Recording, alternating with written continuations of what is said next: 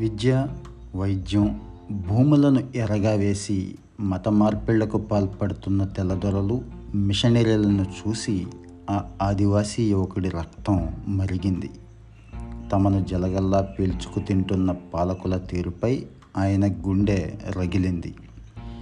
స్వరాజ్య సాధనే లక్ష్యంగా సాయుధ పోరాటం నడిపిన ఆ విప్లవ వీరుడు బ్రిటిష్ వారిని వణికించాడు. ఆదివాసీలకు ఆరాధ్య దైవమయ్యాడు ఆ పోరాట యోధుడే బిర్సా ముండా.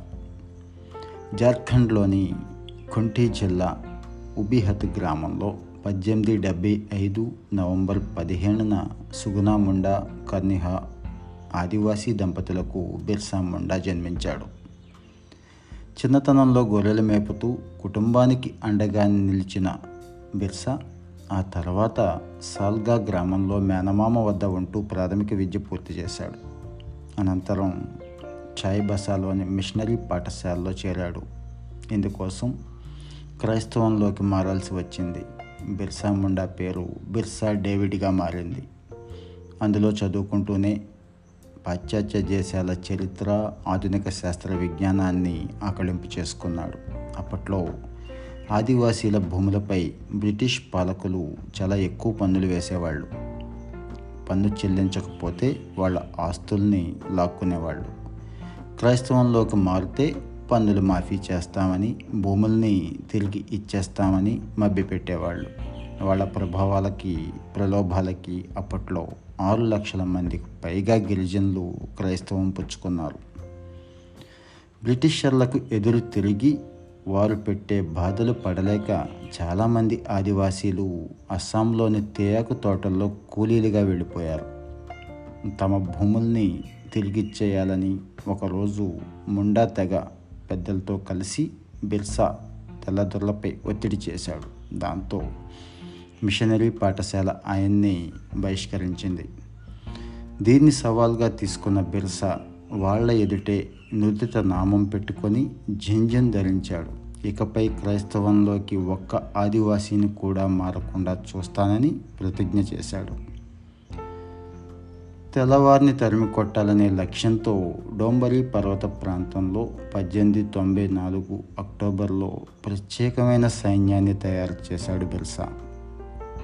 ఆదివాసీల్లో చైతన్యం నింపేందుకు తరచూ సమావేశాలు పెట్టేవాడు. దీంతో రగిలిపోయిన తెల్లవాడు పద్దెనిమిది తొంభై ఐదు ఆగస్టులో ఆయన్ని అరెస్టు చేసి హజారీబాగ్ జైల్లో బంధించారు. ఆయన శిష్యులు ఆదివాసీలు పెద్ద ఎత్తున ఆందోళన చేస్తే పద్దెనిమిది తొంభై ఏడు నవంబర్లో విడుదల చేశారు.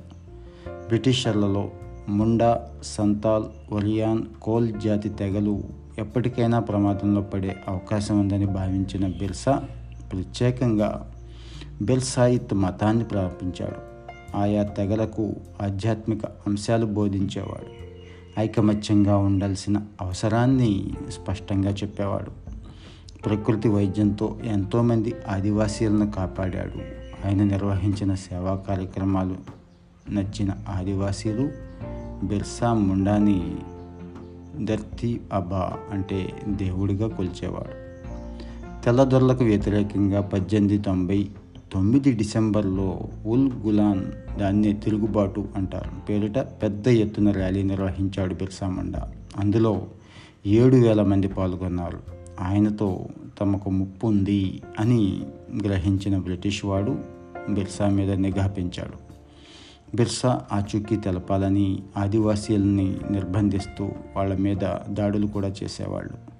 వీటిని సహించని బిర్సా శిష్యులు పంతొమ్మిది వందల జనవరిలో ఇట్కడి ప్రాంతంలో ఇద్దరు పోలీసులను చంపేశారు. రెండు రోజుల తర్వాత కంటి ఠానాపై దాడికి దిగి మరో కానిస్టేబుల్ను కూడా చంపేశారు. దీంతో రగిలిపోయిన పోలీసులు బిర్సా మీద ఐదు వందల రూపాయల రివార్డు ప్రకటించారు. ఆ రోజుల్లో అది ఐదు కోట్ల అన్నట్టు. అడవులు పర్వత ప్రాంతాల్లో విస్తృతంగా గాలించారు. చివరికి పంతొమ్మిది వందల ఫిబ్రవరి మూడున ఇంకోపై అటవీ ప్రాంతంలో ఆయన్ని అరెస్ట్ చేసి రాంచీ జైలుకు పంపించారు. ఎప్పటికైనా తమకు ప్రమాదంగా మారుతాడు అని భావించి ముండాను పంతొమ్మిది వందల జూన్ తొమ్మిదిన విషప్రయోగంతో చంపేసింది బ్రిటిష్ సర్కార్. బయటకు మాత్రం మలేరియాతో మరణించాడంటూ ప్రచారం చేసింది. ఇలా పలాయి పాలనపై తిరుగుబాటు చేసిన విప్లవ జ్యోతి బ్రిటిష్ పాలకుల చీకటి కుట్రకు నాలుగు గోడల మధ్య నిశ్శబ్దంగా ఆరిపోయింది. ఇప్పటికీ ఆయన్ని జార్ఖండ్ బీహార్ పశ్చిమ బెంగాల్ ఒడిస్సా రాష్ట్రాల్లోని ఆదివాసీలు భగవాన్ బిర్సా ముండాగా పూజిస్తున్నారు. ఆయన ఉద్యమ ఫలితంగానే పంతొమ్మిది ఎనిమిదిలో అప్పటి బ్రిటిష్ ప్రభుత్వం చోటా నాగపూర్ కొండదారుల హక్కు చట్టాన్ని అమల్లోకి తీసుకొచ్చింది. బిర్సా ముండా స్ఫూర్తితోనే ముండా ఒలియాన్ సంతాల్ తెగల ప్రజలు తమ హక్కులను సాధించుకున్నారు. నేడు ప్రశాంతంగా బతుకుతున్నారు.